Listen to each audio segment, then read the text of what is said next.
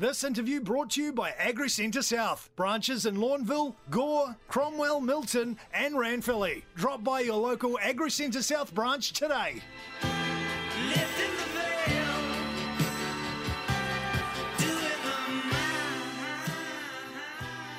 This is Wednesday afternoon on the muster, catching up with Don Moore now, farming at McNab and a member of the Fonterra Cooperative Council. Uh, Don, good afternoon. Welcome to the muster 2023. Good afternoon, Andy. Yeah, welcome for the new year. I suppose we, we can kind of still say that. I mean, we're a month and you can say we're over a twelfth of the way through the year already, just to be to put in a real weird sense. It's gone very fast, but uh, I think that's just because everyone's been enjoying the sun. I think it's what it's been, and a slight reprieve in the weather at the moment, but very unsouthland like. Um, yourself, though, mate, how things been?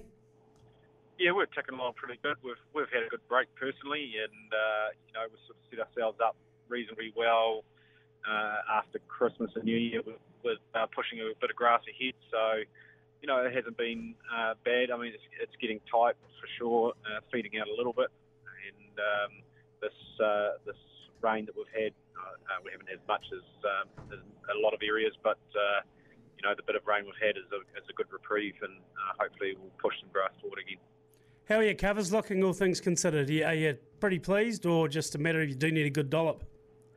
Uh, yeah, like I think uh, covers are sitting around that sort of 2200 mark, which is good for now, but doesn't last long if we don't get rain. So, um, we're, yeah, we'll just keep keep our fingers crossed that we're going to get some more rain today and uh, maybe a bit more on the forecast later. But you know, not, there's not a whole heap there, so it's still just it's going to be touch and go as we um, sort of uh, work through the next few weeks. Mm. How do your winter crops look? Winter crops are pretty good. Yeah, yeah, they've enjoyed the drink though. Yeah, certainly. Um, I think they might have just about doubled in size in the last week. So, yeah, walking through the fodder beet uh, yesterday, um, looking pretty good. Yeah, happy. Hey Don, the global dairy trade, uh, nice rise overnight, three point two percent. Um, is this a is this a case of China getting back on board? You reckon? Because we've seen how long they've been locked down. All of a sudden, there's a bit of a rebound, or do we need to wait another couple of auctions to see if that trend continues? Then we can perhaps say that's the reason. Yeah, I wouldn't say there's going to we can count anything as a trend yet, but uh, certainly pleasing. Uh, all the all the reading I've done prior to this GDT event was uh, optimism around China stepping back in. Um, so I guess we'll see. There's uh, Fonterra will come out with a bit of a uh, analysis on that on tonight on last night's GDT event later in the afternoon. So uh, that would be uh, good news to so good to read that and uh, see where things are heading. Um, yeah, I was doing my budgets this morning, so um, before I even knew about the GDT event, so maybe I need to go back and revisit my budget. oh well, maybe that's just a, that's quite a positive approach to have to it, I suppose. But by all accounts, um, people were a bit tenderhook as to how this is going to go, given the way that the last four or five um, auctions have gone. So it's a pleasant surprise, I suppose. Yeah, and um, you know everyone's been sitting there, sitting back and going, right. So what's Fonterra going to do? Are they going to revise their payout down and things like that? So this is pleasing to see that you know we've got interim results coming up in March, um, and there'll be a revision of the of the milk prices then. So this is pleasing to have uh, a bit of an uplift uh, as we head into that time. Dr. Tim Mackle, he's put his resignation in as head of Dairy NZ, Don. Um, how have you found Tim?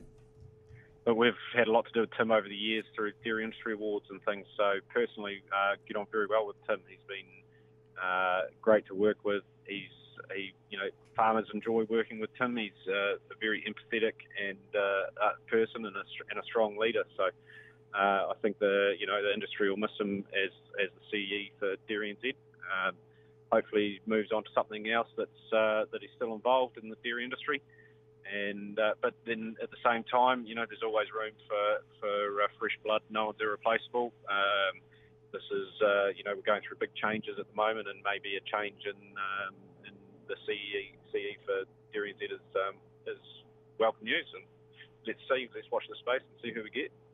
Yeah, for sure. 15 years he's been in the role. And um, look, I've only been doing this job, as you know, a couple of seasons.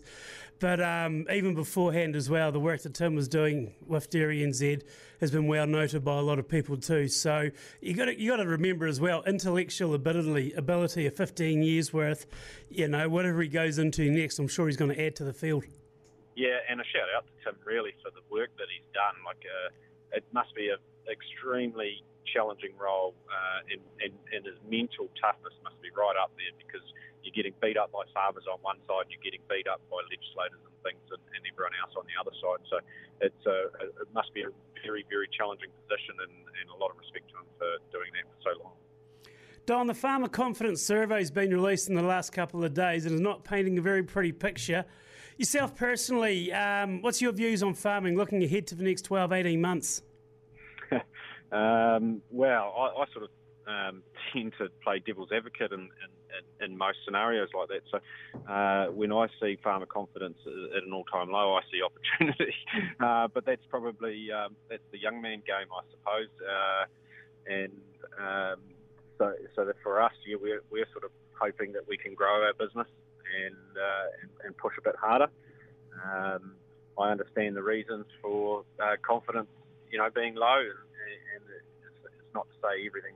Uh, I mean, that's because things aren't easy, right? So there's some challenges ahead, but if you can overcome those challenges, that's where the opportunities lie. Yeah, for sure. It's like anything, isn't it? So, like you say, it's a good way to look at it too. When you see challenges, you see opportunities. So, very much glass half full approach to be recommend to be commended. Sorry. Just finally, mate, you were talking before. You went along to the Sherathon with the family at Moa Flat over the weekend. Um, pretty impressive, eh?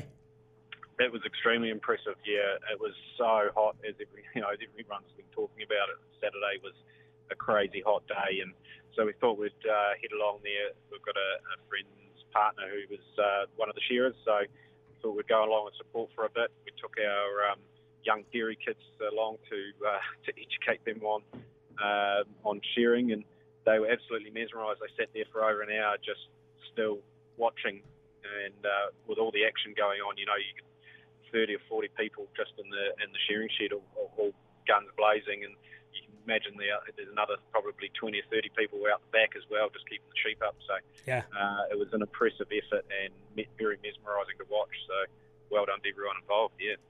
Yeah, absolutely. I echo those sentiments. Hey, Don, thanks for your time and happy travels today. We'll talk next time. No, very good. Thanks, Andy. Catch up.